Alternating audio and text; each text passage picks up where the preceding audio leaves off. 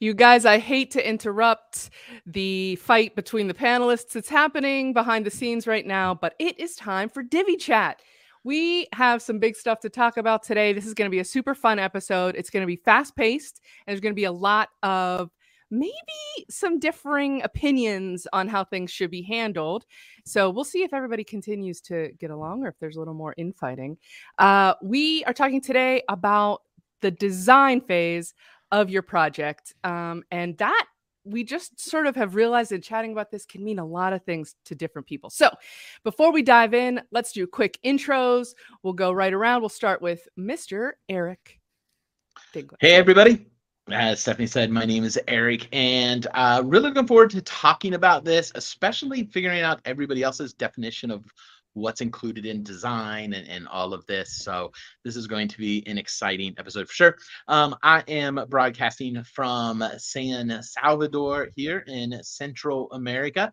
It is a beautiful 85 degrees outside on this wonderful winter day. Um, and so we're we're loving it. Yeah, 85 degrees Fahrenheit. I don't know what that is in Celsius. I have no idea. Um, 30 or something. I don't know. I, I, have no idea. What is it in, in Celsius? Yeah, it's 28 degrees uh, oh, Celsius, uh, and it's and it's winter is coming. Day. Yeah. So anyway, that uh, we're way off topic. Um, so I own In Transit is Studios. We're a web design and digital marketing agency. We help local businesses get more customers, and I also have resources for fellow web designers at finallyleads.com. Awesome. Hey everyone, Tim Strifler here, and I'm broadcasting from San Clemente, California, where it is a beautiful 80 degrees Fahrenheit. Uh, I don't normally say the weather, but Eric inspired me. Um, we got partial clouds. Uh, actually, I don't know. I haven't been outside today yet, so uh, I know it's it's 80 because my watch told me. Um, you can find me online at divilife.com where I have all my Divi plugins, child themes, layouts, tutorials, and courses where we're currently having our summer sale for 20% off at divilife.com. Um, yeah, as Eric said, I'm excited for this topic as well. Um, and as Eric mentioned, to see what everyone's definition is for what the design phase is and what that looks like for, for our own businesses. And it kind of reminded me it's very similar to uh like what we call ourselves as like web designers or web developers or website implementers right? It means mm-hmm. something else to different people. Like i wouldn't call myself a web developer because i don't write i don't program. I'm not an engineer. I don't write code right? I can do css i can break stuff right? My team gets mad at me when that happens um, but I don't call myself a web developer. But I've heard other people call themselves web developers when all they're doing is installing WordPress and a theme, right? So, um, anyways, I don't know why I decided to start talking about that, but kind of reminded me. So that's cool. Uh, Sarah, go. Hey guys, Sarah Oates here from Endure Web Studios. Um, you might have seen me doing something crazy. I just got back from the coast um, last night and I hadn't planned to come, but then I was awake and you know, it's a really fun topic and everyone else was going to be here and I got all excited. So I'm here, but I don't know where my headphones are. So then I had a tangle of three different sets of headphones. So I'm in a world of like, ah, but I'm really excited to be here. Endure.com.au or Endure Web on the socials. And Sarah, we're so glad you're here too because we have, for the first time in a very long time, we've got a full panel yeah that was, I, I was very excited to see that and um yeah so it's very exciting for, to be thanks for making that magic happen for us I want to know Mike? what the weather's like where Sarah. Oh yeah. Oh, I did want to tell you. So it's minus five Celsius, which is twenty three Fahrenheit. You're welcome. That's freezing. Yeah, that's Canberra overnight. I don't yeah. actually reckon it's minus five right now. I reckon that was in the middle of the night. Well, it says it's four point minus four point nine, but it'll be like two degrees by nine a.m. So wow. it's winter, Eric, and Eric, I hate winter, Eric, and I'm up. Winter? I know it's freezing. I hate winter. Mr. Devitt, how's the weather well, in the UK? Well, the weather here in the fantastic UK. Sunny, I'm summer. sure. It's our summer, and it's 18 degrees Celsius. All right. I mean, 18. That means nothing to I me. I need to figure out what that is. that's a great winter. That's a great winter. if it was 18 for me today, I'd be like, yeah, we're nailing winter. Yeah, there's a there is Four point four degrees Fahrenheit. That's that's Oh, not, that's like a- lovely. that is not That's- yeah, summer. That's, an, lovely. That's an LA winter, Tim, That's a isn't good it? It is. spring or an Yeah. autumn. I reckon that's spring or autumn weather. Yeah, and and everywhere in Europe at the moment it's about 45 degrees Celsius, so it's gone Ooh, heat wave everywhere, except in the UK. that's Nice. nasty. Brexit. I hate being hot. So that's great. Yeah. Yeah. Anyway, hi everyone. My name's Mike Devitt, and I'm the sales director, designer, developer, marketing manager, implementation manager, and customer satisfaction surveyor for my company, Web Design Pro. Uh, I have been treading the web web boards now for nearly a decade, and there's not a day that goes by in that time that I haven't learned something new. What a job, eh? They say do a job that you love, and you won't work a day in your life. Uh-huh. That's me. Um, you can get me on uh, LinkedIn and Twitter. A little bit of searching does us all good. And very excited for our 287th episode. Can you believe that? That's a lot. Uh, we got to start planning for the big 300 in a few months. That's going to be a blowout. So, uh, my name is Stephanie Hudson, you guys. I am coming at you from the Charlotte, North Carolina area, actually in a little town just north of Charlotte called Denver, which is very confusing to almost everybody because nobody else, nobody knows that there's a Denver in North Carolina. Uh, and it is blazing hot here. It's so gross. It is, it's like, okay, we're going like 33 and a third. 33 point Celsius is not percent. It's like it's it's annoying. Anyway, it's 92 degrees Fahrenheit here and like massive humidity. And even though we're down in the southern United States, for some reason we have horrible air quality from those fires up in Canada. So I feel bad for everybody who's uh up farther north than me who's getting it even worse because it's kind of uh oof, it's icky. So um now that we've done our our rounds one time, I kind of want to go around again. And I should have done this in the first place. I wish I would have thought of it. But let's, uh, instead of just having one definition of design phase, right before the show started, we were chatting about like who's going to do the definition. Obviously, Tim's here, you know, it's his thing. But i- i- we sort of started to realize like it could be different, like depending on how you structure your business and your projects. So I thought it might be kind of interesting for us to each share what we view as our design phase of a project. Um, I won't go into too much detail, but I'll just kick it off to say that I definitely do a separate design phase. Out, I don't. I don't start with the builder. Like I don't start in Divi or another builder or anything like that. We we have we send it to the we send a brief to the design team, who is um uh, what my lights are freaking out. Do you guys see this? Mhm.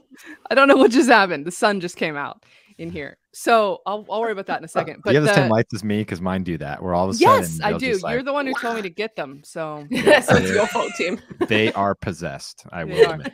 okay, well, I'm glad that they're both possessed. Then it's not just me. So anyway, we we send it off to the design team with a brief of the project. Now this happens after discovery or strategy calls or whatever, and before development. And copywriting, it depends based on what's needed and what's already there and all of that stuff. Um, so there's there's that. And there's lots more that I want to say about it, but I'm just going to leave it there and throw it up to you guys and say which one of you wants to sort of mention how you handle this or how, how you view the design phase as far as your projects go. Should we go in a circle? You can go however you want. I'm dealing with the. I'm gonna get. I'm a ginger. Like I need sunblock with for these things. Let's do it. Go, Eric. All right. So this is this is uh, evolved over time uh, for me. Um, but where I'm currently at, where we're currently at, when it comes to putting something out there for a client, doing a client's uh, project, um, we now so we had three phases. We used to call them design, develop, deploy. Um, we've changed it and the first stage is now gather and this is everything that happens before we even install wordpress we don't set up the the staging nothing we go through a gathering stage and it's our design phase it's just with our clients, we call it gathering, um, and we just think I just think it it helps them understand what's happening. Can I Um, find another D word though? yeah. so, well, we're playing. We're trying to find a third one because we want to do gathering, garage, where we're bringing every building, everything, bringing together, and then something for the third one with a G. We aren't there yet. Anyway, um, so but uh, in gathering, we're we're gathering the content. Um, both copy and images, potentially video. Um, we're gathering, you know, any, uh, you know, logos, color palettes, um, lookbook, style guide, anything like that. Um, uh, design inspiration from the client sites they like, and we'll even then come up with a uh, um, a mock-up of the homepage. We use a, a tool called Figma, and we send that to the client, and they get unlimited revisions in that stage. Um, and then once they sign off on that, and we have everything gathered, we then move into development. That's where we spin up a staging site, install WordPress, and run from there. Um, and our payments are even connected to that. So it's 50% down.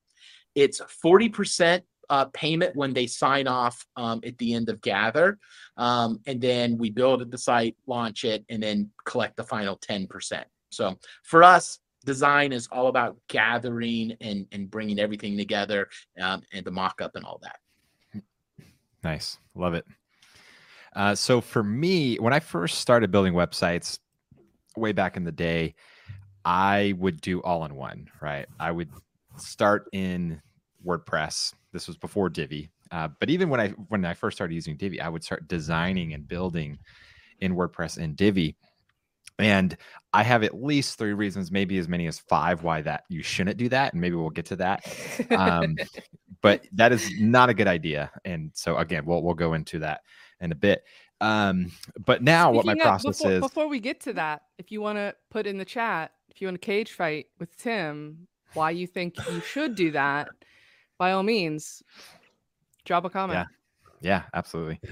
Um, so my process now, I have a full-time designer, and so uh, essentially the process is that I send over a a brief of here's what we're doing, uh, and then uh, kind of like what Steph mentioned, um, the content element, the copywriting is going to depend on the the exact project because I'm not doing uh, client work. I'm I'm doing more landing page design, product design, uh, demo website design, um, and so uh, it's not typical like Eric where he's gathering content from the client. Um, on on for, with with my business now, it's all about like promoting products and stuff. So um, there's no client to get the copy from. I have to come up with the copy, and so sometimes I will do a full mock-up uh, using a mock-up tool, Balsamiq Mockups. Um, and uh and i'll do that just to, if i have something very like this is what i want and i want my designer to to, to stick with the layout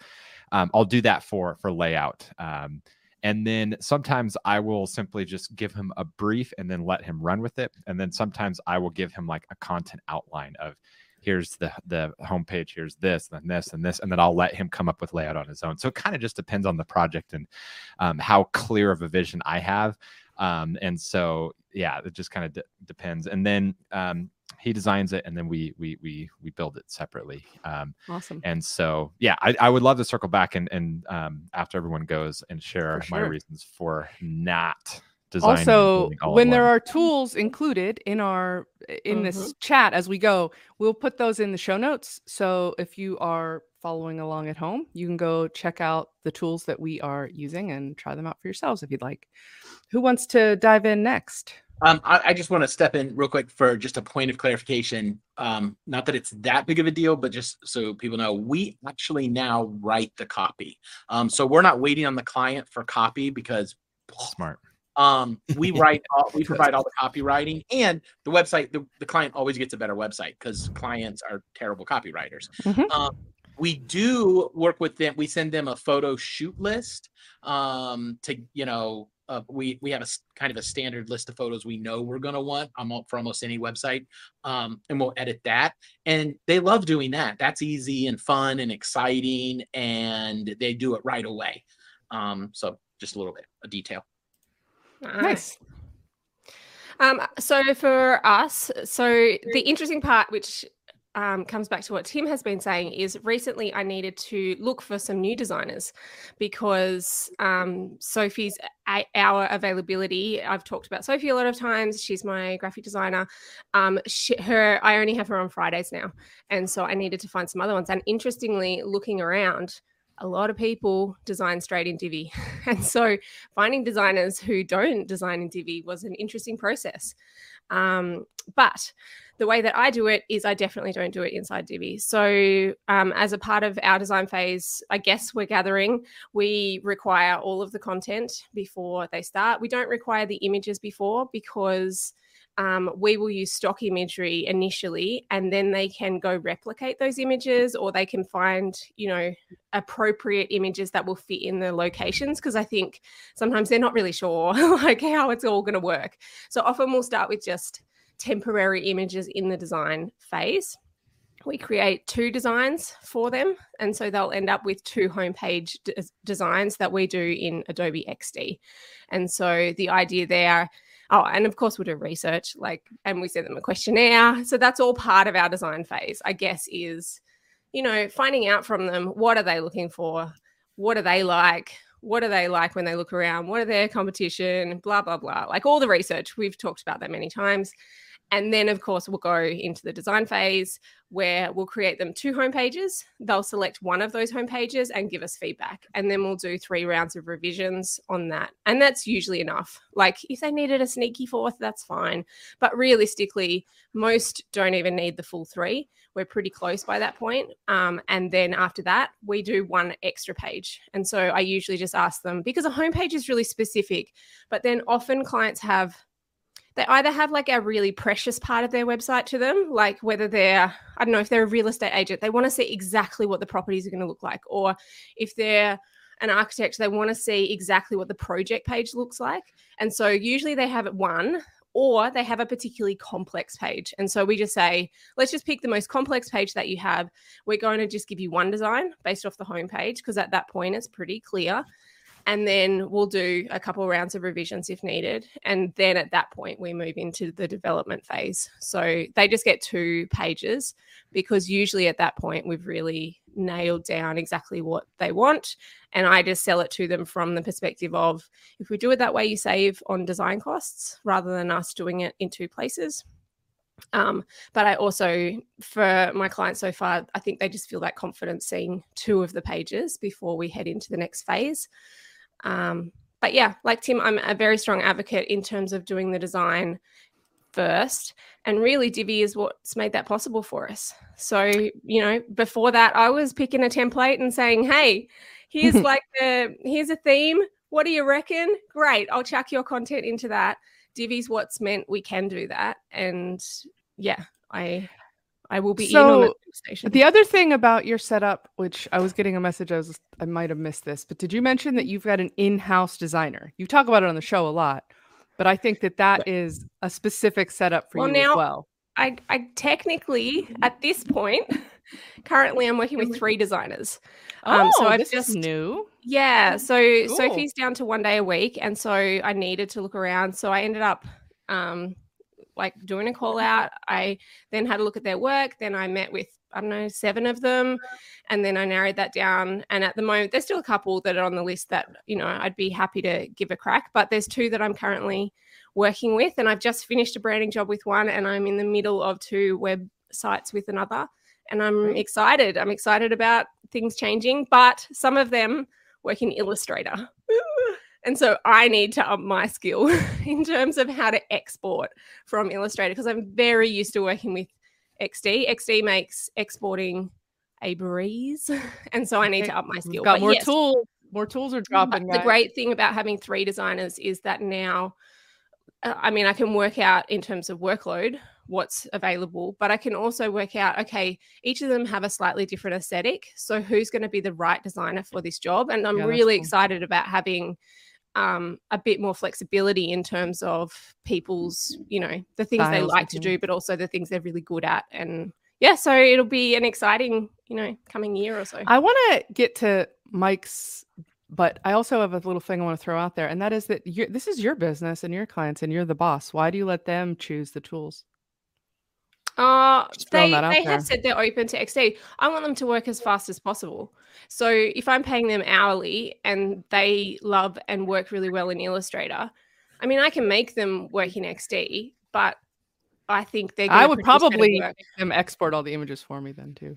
Yeah, and they've offered to do that as well. But I do kind of think so. One of my one of my theories around this is there was a moment where Sophie had done something for me. She's now only available on Fridays. I needed to make an edit to something that she had done on a Wednesday. And I had to go into this file. I think it was it was InDesign or Illustrator or something. I used to work in it all the time. It's been a long time. It took me hours to f- figure out how to like tweak this one little thing so I could get it back to the client. And I thought I at least need to know my way around these applications because you know, if I hire this designer and then they bugger off, well, then I, I need to know how to use the files. So for sure. Some of it's about upskilling so that I'm still in control, even if I don't still have that designer around. So I don't want to give them complete control. Nice. Mr. Mike. Yeah. Well, uh, really interesting to hear everybody's take on it so far. Uh, I always start from the meeting with the potential client um, you get an idea of what the client's expecting, and it it's kind of like I used to do when I, when I started with Divi. I just went straight into Divi, uh, and I started designing in Divi straight away. Now I and I think I think we're all guilty of this actually in some ways, where we as we our businesses grow and as we get more experienced and we use different tools and do different things, we actually make the job harder for ourselves. Because I actually think if I stopped right now and just said and went back to just going and doing everything in Divi from the beginning, I'd probably find things a lot, lot simpler and a lot easier.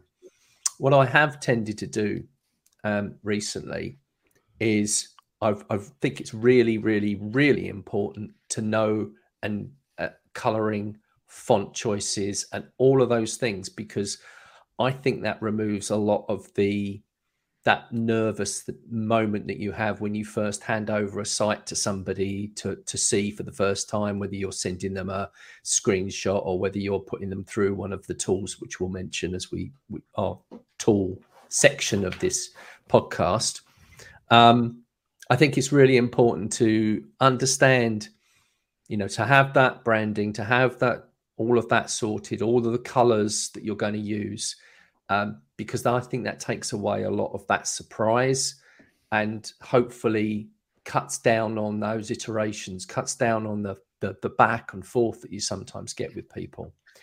I did uh, a, a, a, number of clients use um, using XD.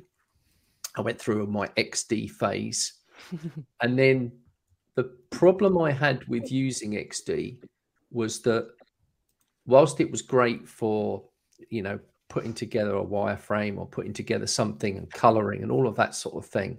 When I actually then came to do the website, I my imagination started to to to click into web de- design mode, if you like. So, if you think of the um, when you're just doing flat mock-ups, I know you can do sliders in XD and you can do little animations and things like that, but there's nothing like actually doing it on the website and deciding whether a header is going to be sticky or whether it's going to change or it's going to go from a transparent header as you scroll into like a, a header with a background and things like that. And you're starting to make, um, you might even make font design decisions where you're doing gradient fonts and things like that, which I've done as well. So I actually find I get, I'm, I'm, I'm more uh, intuitive with with doing the design phase and the design work when I actually start working on the website. So branding first for me, working out from the client meeting whether this client is going to be somebody that's just going to go, nah, I don't really care. You know, Sarah and Sarah and I have talked about this, and we've talked about this in Divi Chat in the past, where we do all these processes and we put all this stuff together, and we get some clients to just go, "Yeah, that looks great. you spent hours and hours and hmm. hours putting something together for somebody. So I think that client meeting is where it all starts. You get a feel for the type of person that you're going to be dealing with, and if they're going to be even respond, even going to be using, uh, even going to get, even going to the tools that you're going to be using to share the design with them. And today I sent an email to um, a client with just three things in it. I said, here's the branding, here's what the branding's going to look like on, with the colors on a new site that I found called realtimecolors.com. Mm. That's real time colors spelled spelt C O L O R S dot com. correctly then. Yeah. uh, and um, and then I did. I just created a hero section, a header section, and just said, "This is." Uh, I put it into markup.io, which is how I share uh, my That's the one allow- we use. Yep. yeah, allowing people to com- make comments on, it. So now the now the client has got something to hack to, to actually feed back to me on. And I'm hoping that the branding's going to work, and I'm hoping that the ideas that are going to work. And if it isn't, based on all of that original conversation when we talked about what kind of fonts, what kind of coloring, then we can have a conversation. And I don't do any more work. And I've stopped from here. I don't do any more until I've had that conversation with them. Yeah, I think that's similar to sort of what Sarah was saying with designing a couple pages. We do two Mm. pages as well. We do homepage and then one internal page. Depending on the site, sometimes it's the contact page. If there isn't a lot of content yet, we'll do the contact page. If they've got some, if we're waiting on some content, I mean, if we have content, then we'll go ahead and do an internal page just so they can get the sense because the homepage is not really a good indicator of the site, but it's important. It's important It for them to see. So that so we do something similar, same deal as you guys. Then we just stop and we send it to them in markup. Markup.io, you guys is a fabulous tool. Um, another one out there is Atarim, which is by our my pal Vito Oh, Peleg. It's a great tool, but um, we we just have been using markup for so long. Anybody else have what what else do you guys use to share design? Use Loom. I make them a Loom. Loom video. Oh, And the reason okay. I do that, I know we've talked about Loom a million times, but the reason I do it is because you can shape your screen. So I'll send a JPEG, right? So we send two JPEGs of a homepage. I didn't say why we do two. We do two because every time the client will pick one and then pick elements from the other one every time, like every single time. Mhm. And it means they feel like they have chosen it. They feel like Mm-hmm. they're a part of it. And it ultimately means I don't have pushback anywhere further down the track. brilliant. It's the learned it psychology of it all. Yeah, it's great. I learned it from my dad. He's an architect, and that's what they did when you know they were doing that. And he Mhm. gave that advice to me. I, and we always do them with different vibes. So if someone says, "I want it to be professional, but I want it to be funky," then you Mhm. really push into the funky and you really push into the professional, and then they can see it. And then all of a sudden they see it and they lean one way. So that's a side note. But then I always do it in Loom because you send them this big long JPEG and they don't understand it. They're like, it's so small. I don't Mhm. understand. And so I'll always like put it in the shape of a desktop and then talk them through it. And partly so that I can try and explain some of the things that Mike said, like here you can see this one's different. That's what would happen when you hover over it. And so then they can kind of see that. Um, and then explain like we're thinking we might you know make a static navigation so like as it scrolls they it would like stay still but also i can have a little bit of input in being able to say i just love how this one feels so fresh and you know like because i Mhm. haven't designed it and i can kind of say i'm just one person and of course this is your website but you know so you can kind of like get a little bit of input gently to them but i think it's important for them to see it because otherwise they don't understand how to see it as a website which i think is That's really a that's a great point and a great tip. We do I do a loom too, but I use markup, but it does mm. confuse them. It confuses them to see the a picture of it. yes I try and say that this is a picture of a website, so it will look a little website. different. do you uh, do you, do any of you, you you create a mobile wireframe or a mobile version or you only doing desktop Only if it's really clear that in the Google Analytics or if they've said to us, yeah like, this is really important, then we would do it. Yep. But most of the time, it's not necessary. But if we looked in Google Analytics and their stats showed that mobile was the predominant, then we would 100% do mobile. But for most people, like most websites, it's still like at least 60% is on desktop for most of the kind of clients I'm working with. Yeah. And so we just do a desktop version and we talk about how this is just going to stack naturally. We'll make sure that it looks amazing on mobile. So I just talk them through. It's very rare that they request it, but if they requested it, and especially if they requested it before, yeah, I would totally do it. top tip right here coming at you. If somebody mentions mobile at any point in your sales talk or in your onboarding, your gathering phase, whatever, uh, ask them what phone and tablet they use. I love it. and then make sure it works on those because that's where they're going to be looking. Oh my god, Yeah. yeah. Uh, so, so I just did a website for someone, and the boss had this ginormous screen. Like they kept saying to me, "Oh, it just like looks," and you could tell, "Oh my god, this must be the biggest screen in the whole universe that he's looking on it." Mm. And then she, one of her colleagues, had it was like in between a tablet and a 13 inch laptop. And so mm. she was getting all this feedback from one of the one of the people in their mm. office saying, "Oh, it's just like the things like doing this funny thing." And I was like, "Oh my god, I literally have to get every single possible option with this website because they had all all the things." Sounds super fun.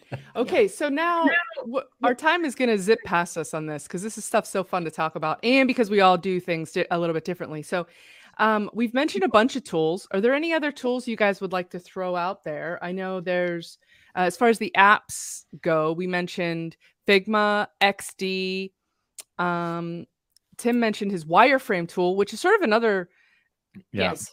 If you consider wireframing part of the design phase, Some I- people Yeah. only do wireframing and then go straight into um, Divi, which I think can eliminate some of the like color and photo, you know, like they can just see the shape of it. And so I think that's not a bad approach. I don't personally want to go down that track, but I don't think it's a bad approach for some people, especially if it's not fully their skill set to just Well- use wireframing instead. Yeah. the Well, I, and I, I think wireframing is really good when, like, for example, for me, like I'm not going to go in and design the whole thing. I have my designer to do that, but I can quickly lay out a Yeah.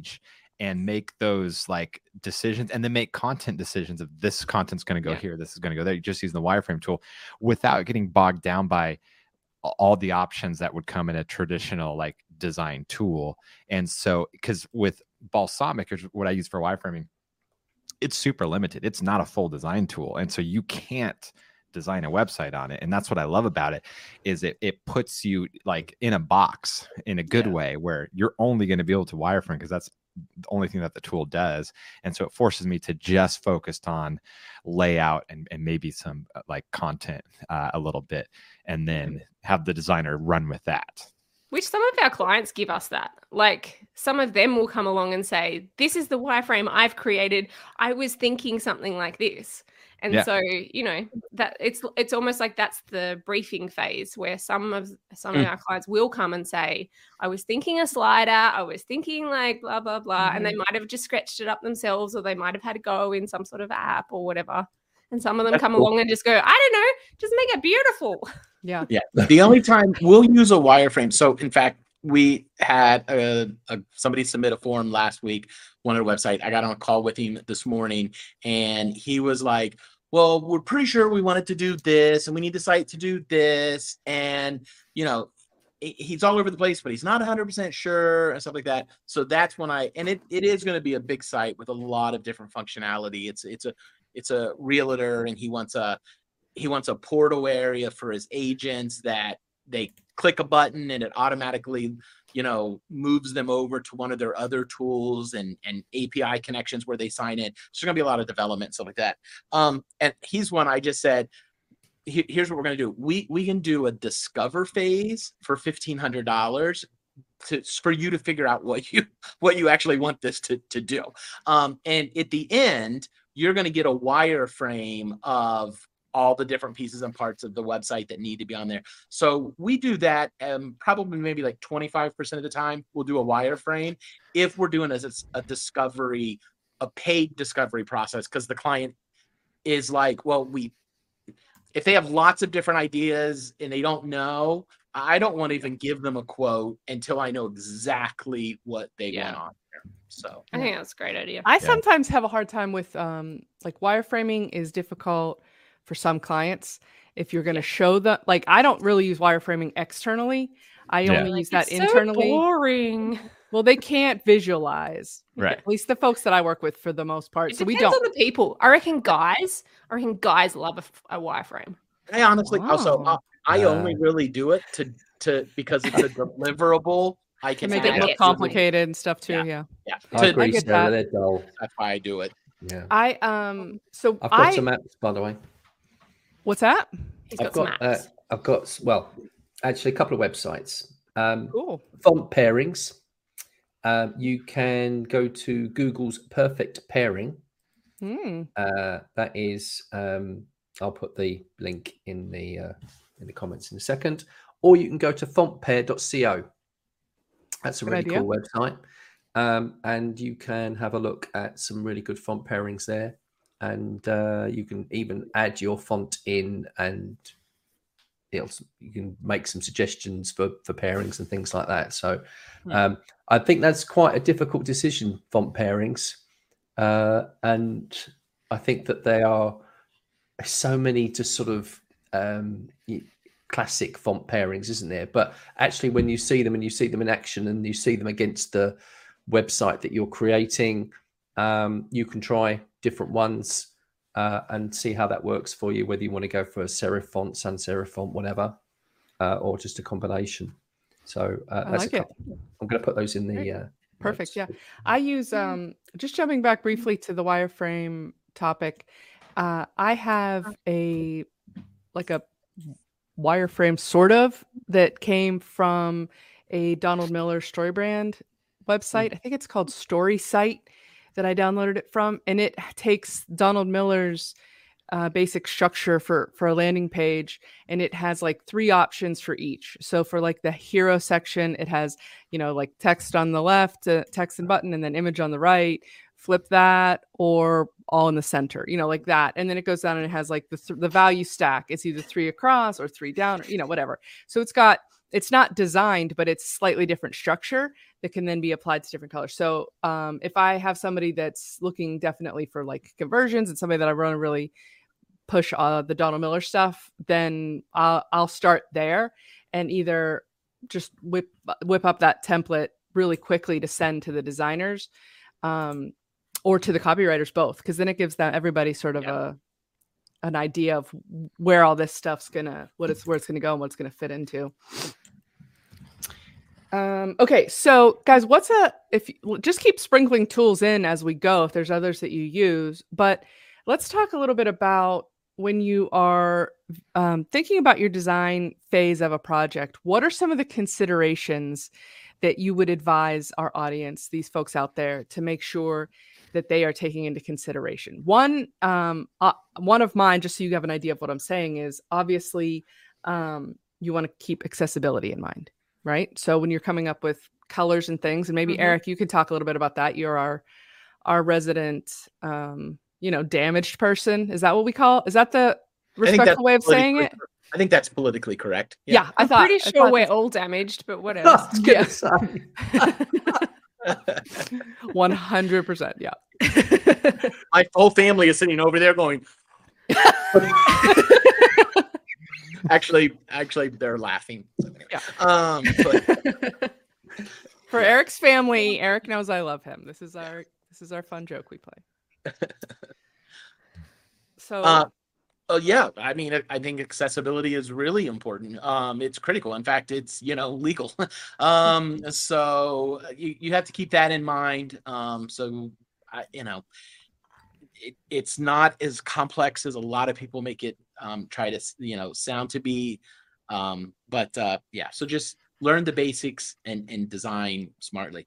Um, one of the things the I color checker, right? So yeah, there's, color checker, there's and there's online. You just chuck mm-hmm. your two colors in, and it'll say to you, "Yeah, this is good. This will work." Or you need, and then mm-hmm. it'll tell you a variation. So it'll say like, if you want to mm-hmm. stick with that color, you're going to need to change this one a certain degree, and then it'll also tell you what font size you need to have it. If you're choosing those colors, then you need to go at a particular font size to then be accessible. So you can choose to go slightly lighter, so slightly closer in colors, but then you need to make it bigger if you're going to do that. And so um, those checkers are great, especially Yeah. for designers, because designers generally don't. It's not the way they think. They love things that are pretty.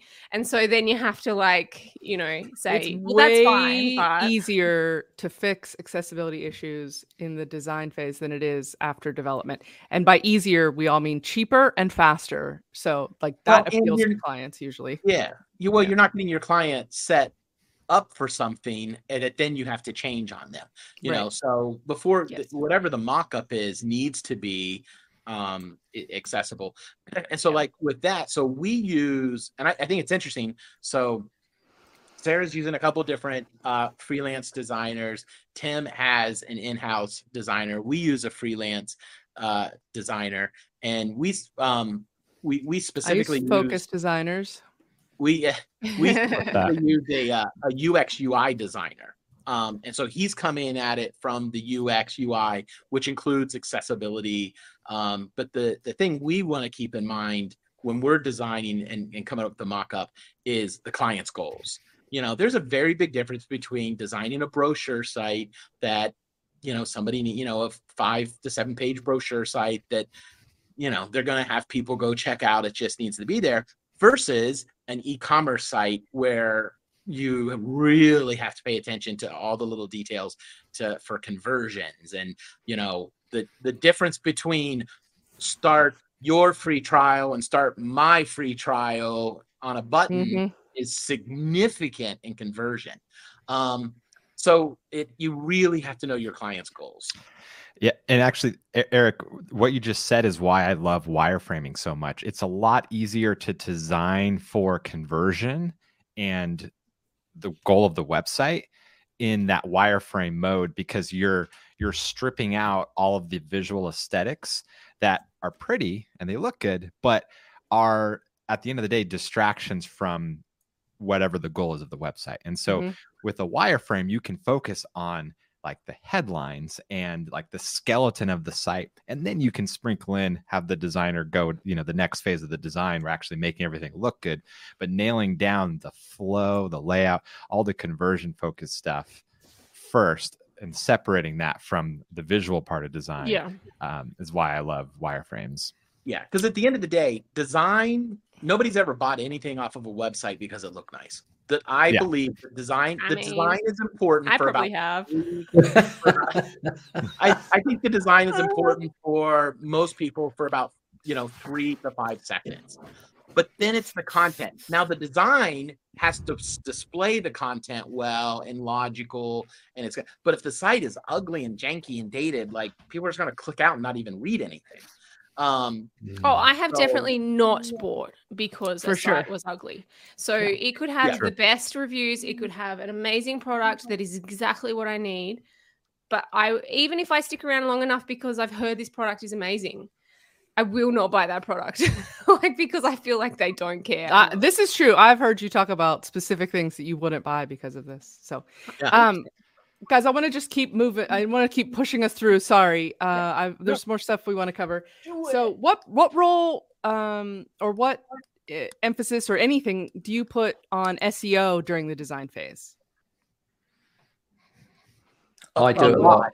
all the, a all lot the way because we're creating con- we're writing the content so a lot Sure, Yeah, but like, Eric's and how you fluent in Laura design. Yeah. Go ahead, Mike. Talk about how you consider SEO uh, through throughout the design phase. Oh yeah, absolutely. Um, well, you're really looking. You're really looking at your the the entire your all your templates, every page, every section, every heading, every body text, uh, and every image that you want to add, and also um, driving your client in that direction as well. Because I get a lot of clients that say to me, I don't really want a lot on my homepage. I just want a few photographs and a little bit of text. And then I say, well, Google's not going to know what to do with that then. So let's. or have you had a bit- client say to you, like when they're on the about page, they're like, they know they're on the about page. They clicked on the Mm. about page. We don't need a header that says that it's the about page. And I'm like, Yeah. yeah, but we do. Like, Yes. You Yeah. can't have not not have, had a that. H1. I get No. you don't think it's important. I get you think it's ugly, but we're going to have a H1 on Yeah. this page. It's interesting because I think there's uh, Google will always tell you, and and and I've yet to see this. Um, Google will always tell you that um, content is king, but content doesn't have to be just text is king. And I've seen Google rank websites that are just like videos or they're just images or I've, I've, seen this happen and it's all usually it's because of backlinks or because the, the, the brand's got a name. I have never seen Google rank a website from scratch with a brand new domain name without a proper structure. So it's something you can perhaps um, mature to over a period of time and you can do some A B testing and seeing if that works. But for anybody that says, I don't really need anything, I'll, I'll go back to them and say, okay, well, let's look at our keyword set. Let's look at what we're trying to rank for. Um, if you're saying you don't want a lot on the homepage, then we can make the homepage much more of a sort of portal and entrance, if you like, a landing page without really too much on it. But everything else is going to have to have these keywords attached to it if we're going to rank. So I always come across my, my, first question to everybody when when we talk about you know their website is what does success look like for you, and it does that also mean that you want to rank in Google as well. And I don't sit there and say because we can get you on page one. Uh, we talk about the situation they're in. We talk about what success looks like. And if they say if they say to all, you know, in three months I really want to be, you know, top three ranking, then we will have a conversation about that ain't going to happen. um, you know, uh, but it could if it was something really niche and there was there were keywords that were like really just just I mean it, I don't know many of these things that are, but actually there are some sites which I've I've built and ranked quickly, but it's rare because I'm usually coming across people that are electricians, they're plumbers, they're in the construction business, they're accountants, and we are washed with with those types of websites. So we we we talk about a long-term strategy at that point, but it has to start with the foundation and it starts with that design phase when we're going through it and almost when you know in my mind I'm doing that wireframe that Tim sort of been referring to where you are saying well here's a heading we've got to make sure we've got the call to action buttons and call to action buttons on every single page. Mm-hmm. So not yes. just you know not just you know thinking oh I've got it on my landing page so I won't bother putting it anywhere else. If you've got hero sections on every single page in some way, shape, or form, then going back to what we were talking about story branding, which is how you um, always keep driving everybody to your customer journey, driving them through mm-hmm. that website to that contact form or that phone number. Yeah. The, uh, I totally agree with what Mike said. To add to it, the way I like to look at the, the whole process for, for sites that SEO is important, organic search traffic is a goal. Um, the keyword Which research not always we should it's not know. always no, there's true. of that's why i say, that's why i put I that disclaimer because i just it, want it to be like a business card right yep mm-hmm. yeah so again with the disclaimer where this the seo is the goal and um, they want organic search traffic it all starts with keyword research. That informs the SEO strategy and the content. And then the content, in my opinion, should inform the layout and like the wireframe and stuff. And then that should inform the design process. Because when you go out of order and all of a sudden the website's done and the client's like, hey, I want to like rank in search engines, you can do that. But now you're trying to do to adapt a design or you're trying to to to bring in SEO and um, uh, search engine uh, or keyword researched content into a, an existing design. It's like you're trying to mold it around where it wasn't really meant to be. And so if you do it the proper order and you have the yeah, keyword research inform the uh, the, the content and, and the SEO strategy, and then that informs the layout and that informs the design, then everything kind of just flows smoother.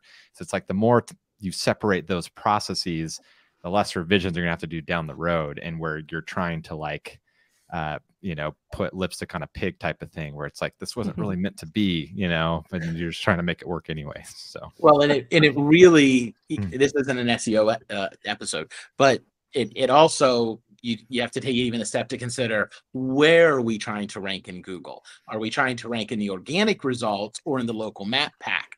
Because how you rank in those are totally different from each other. The content on your website has very little to do with your ranking in Google Map Pack.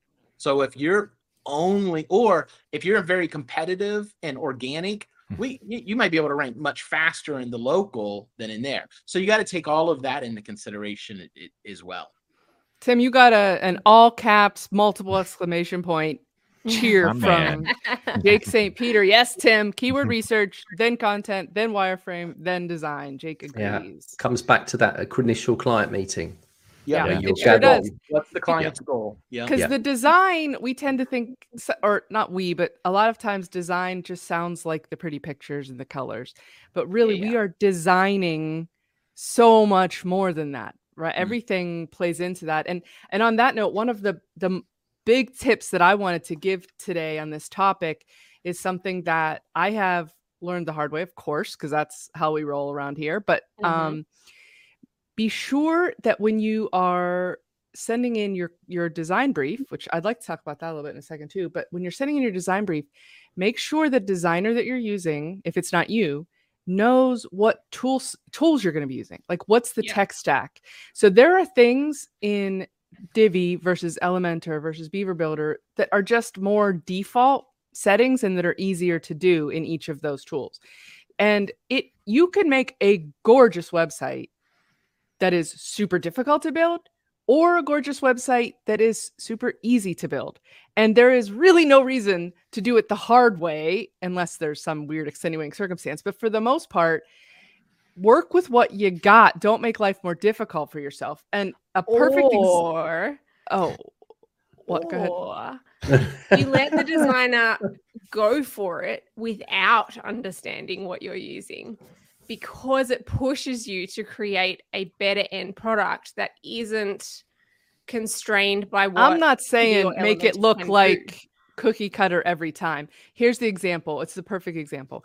I have a client who we built their site years ago.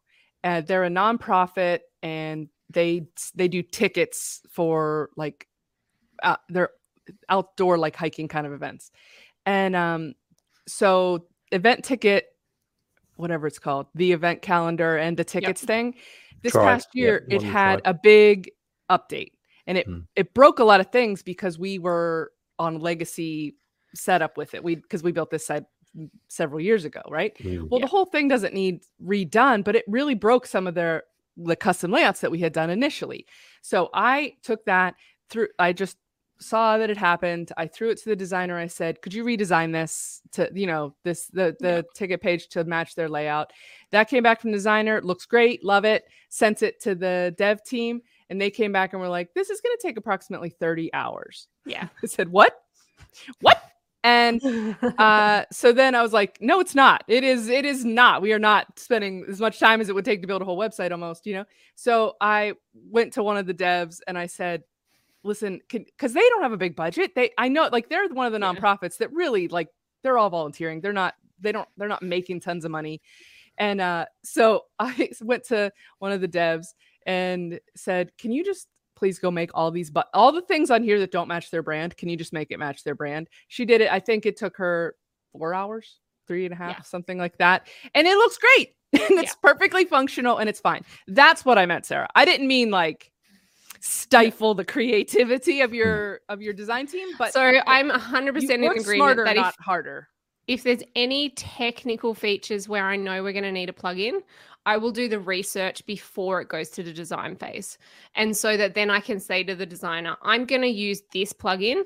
You can make slight variations, but you can't like rearrange where things are within the thing. So, like if we're using events calendar or if we're doing some sort of filter or whatever, then I'll say, like, you can make font changes or color changes or whatever, but you can't change the structure of this because I don't want this to break and I want the client to be able to update this without having problems. So, yes, I'm 100% in agreement.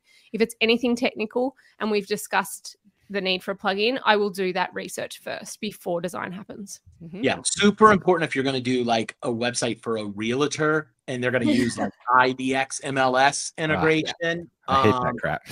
yeah, Fun fact, like there's another solution to that is to not work with realtors because Yeah, that's, that's a- their that's- horrible project. Well, we just charge. We charge. It it adds three thousand dollars. We we price it and we say, here's the cost of your website. It's three thousand dollars if you want people to be able to search properties. Like it's just a whole separate thing. Um, And But- that comes after the education that no one's going to search properties on your website because they're going to use Zillow on your Zillow. on They're their gonna, phone. they're gonna use it. And most of them all go, oh yeah, but we want the lead gen. We can. There's better ways to do that. Yeah. way better ways to do that. Um. So yeah, but I was gonna say I like I agree um with what both of you are saying. Like i if you're gonna know something like that, share it to designer. But otherwise, our so Max, our designer, um. I don't even know if he knows how to log in to WordPress. um, Yeah. and it's really cool because sometimes we get stuff and Peter and I look at it and we're like, I have no idea how I'm gonna do this. Um, but it's a fun we're- challenge, right? It is, and it really changes. But I have to say, it, it's interesting, Sarah, that you mentioned because we were literally last week just talking about the fact that we fail feel like we're starting to get a little stale in our design because Mhm. Max obviously has, you know, a, a And a aesthetic. look. Yeah. So we're starting to think like we need to probably, you know, at this point bring on another UX UI designer. Yeah, Yeah, it was get- really interesting. I met with um so I was down the coast. I happened to get this inquiry from a um, caravan park. So I went and met with this guy, and he said, "I looked at your portfolio. It's very beautiful, but we don't need beautiful. We need functional." And so it was really it was an interesting process to be able to say. Oh, don't worry about that. We can create whatever you need. But it did make me think, yes, our I'd be like, what if you got is- both? Yeah, exactly right. Which we would create, like Right. realistically. But I he was a very kind of, you know, matter of fact guy. And I actually had to sell him on it. But it did make me think you really want a bit more diversity than the one look. And so I'm Right. looking forward to being able to expand our portfolio for that Mhm. reason because Yeah, I think our stuff is very one look because I've used one designer for a long time. Yeah. Yeah, Uh, that's good. That was that was a good point. I'm not. I'm gonna have to Guys- find another designer. Guys, we're we're down to just four or five minutes left here. And uh, I thought maybe we could wrap this up now that we've sort of established, and this is, of course, we zoomed through all of this, right? Mm. But obviously, the design phase uh, is the, it's basically the heart and soul of your project, right? That's 100%. the part where you're really making the magic happen for your clients. It can make or break the success of their website. It can make or break the success of your budget if you screw up the design phase and then go into development. There's so many things that are important. And the one thing that we haven't touched on yet is how to create a brief for a design phase. And I think that that's important. Um, even if also- you're the one doing it, it's nice to sort of map out what you're trying to achieve first. So don't write it off if you're just a soul, a lone wolf and you're doing the design yourself. But I'd love to hear the tips that you guys would have to offer. Uh, in fact, I just had somebody ask me, um, one of our focus customers just recently asked me if I would do a tutorial on how to create a creative brief because they didn't know how to do it. Nice. Yeah, I so my my designer works for me full time, has for years. Uh, English is his second language, and culturally, because he's in Bangladesh, culturally very different. And so I've learned over the years his strengths and weaknesses, how to communicate with him in order to get ultimately what I want him to do. Um, and so I'm probably I don't have like great like standard tips for for everyone across the board, but I would say uh, uh, something really good is when you work with the same people. The But same. if you're using Tim's guy, here's what you do. yeah, here's what you do for my guy. No, uh, sorry, he's full time for me. No one can have. Him. Uh, Aw. no, we're going to but I- search I guess- Bangladesh and we're going to get him, Tim. hey, Bangladesh is a hub for uh, design and development. There's a lot of great uh, contractors there, by the way. Watch out. Eric's Yeah. going to be moving there next. yeah. yeah.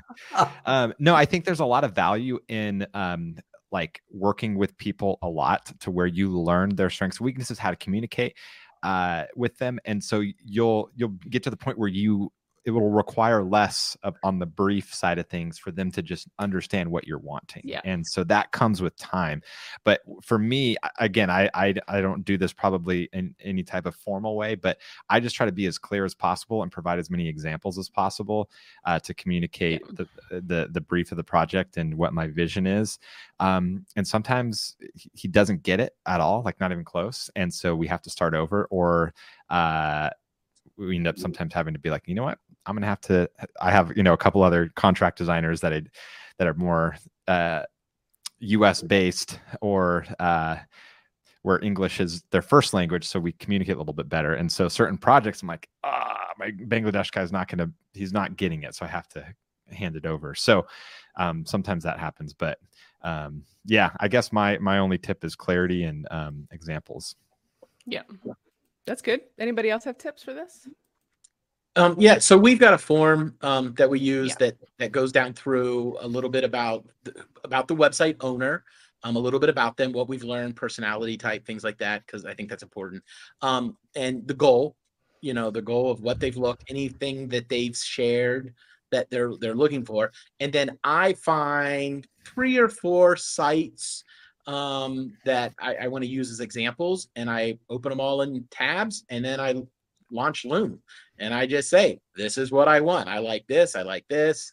You know, um, I'm thinking something like this. Have at it, and that's about it. So yeah, I think the form is the most important thing, which is like usually we'll do a form and then we'll do a Zoom meeting with the client. And so um, that's going to get us the most information in terms of actual actually making sure we understand particularly who are their competitors what stuff do they like they're the main two things and then getting content where possible if not we'll make it up as we go but i think being able to get that information most designers will be able to work off that and so, whether you do a loom for that designer or if their skill level is high, like for some of my designers, I don't even need to give them more than that. Like, that's all they need because their skill level is at the point where they get it. They mm-hmm. can look at those three examples, and that's enough for them to get going on it. Um, but yeah, I would normally do a loom as well, just in terms of saying some of the like the niche things of like the client really talked about this. This thing was really, yeah. really important. Then yeah. we also have Slack. And so I'll be putting in writing some of the things that are important to my designer in Slack so that then they can see that there, they can see the Loom video, they can see the questionnaire.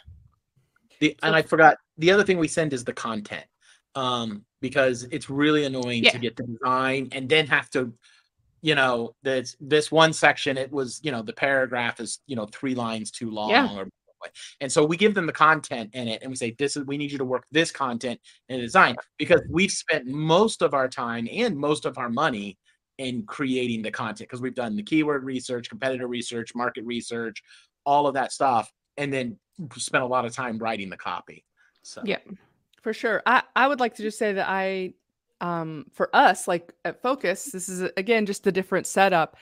I usually advise people to only use a loom if it's necessary like which sometimes it is sometimes you just need the the visual element and like the moving around of the video element of things you know but um the way we're set up, if you send in a ticket that gets screened by the conductor or the traffic manager and then gets sent to the design team, and then there's a whole team that's working on these things, it's much easier to scan a list or to grab the bits that you need rather than to have to watch a video. So okay. when we're working on a time based, you know, we're hourly.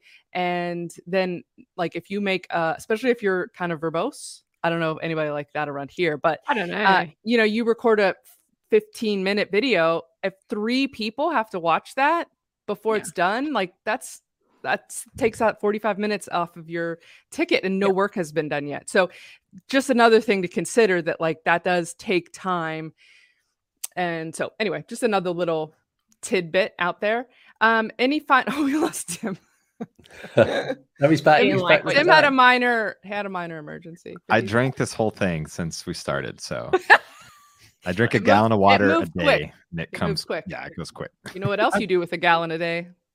I was gonna say the other thing um, I forgot. We tell, yeah. we communicate to the, the designer and the developer is if we're going to be maintaining the website or if the client yes. is. Hundred percent. Especially because you know, yeah. So it, you know, it's we're going to make if the client is going to take the site on we're going to make an easier simpler site with a lot less custom css and mm-hmm. just and and pre just we're going to make it a lot simpler but if we're going to take care of the site we have a little more fun that's interesting that's a that's a cool yep. thing to think that's about smart. guys i i think that um we could we could continue this discussion and maybe we will uh, in the next couple weeks to talk about uh, almost like part B of the it's not really part B of the design phase, but it's like before you really start building, how are you d- designing is the wrong word, but how are you figuring out the, what you're going to do in the development phase? How are you choosing the tools that you're going to use for that and what plugins and all of that stuff? Would that be something that would be interesting to you guys? Let us know in the comments uh, or on the chat. And of course, while you're there, go ahead and hit that like button, hit the thumbs up, subscribe if you're not already. And I mean, I ask every week. I don't even know why I bother anymore. But if you could give us a review, like that would be cool. Uh, they're never going to do it. I know. Like, is it that hard? Really? Please. Man, oh man. You guys are brutal. You're brutal. Anyway, thanks so much for being here, you guys. We appreciate you. And we will see y'all next week. Bye. Take care. Bye bye.